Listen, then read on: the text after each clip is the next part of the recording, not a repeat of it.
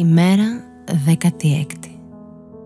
Είχαν περάσει μόλις δύο δευτερόλεπτα από τη στιγμή που σήκωσα το ακουστικό και άκουσα τη φωνή της. Στορκίζομαι, δεν ήταν παραπάνω. Ξέρεις πως ένιωσα; Έτρεμα στην πρώτη συλλαβή.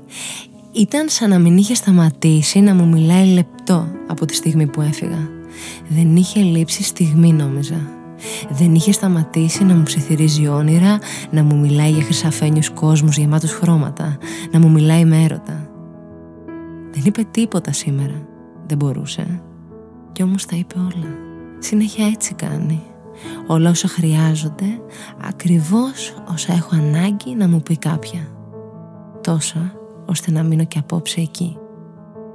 Α, ε, μένουμε μαζί, δεν το είπα. Κοιμάμαι μαζί της κάθε βράδυ. Με αγκαλιάζει και τρυπώνει στο λαιμό μου πριν κοιμηθώ. Κάπως αθόρυβα. Μη τυχόν και καταλάβει κανένας. Μην αντιληφθεί ούτε ένας ότι μπορεί έστω και κατά λάθος να νιώθει.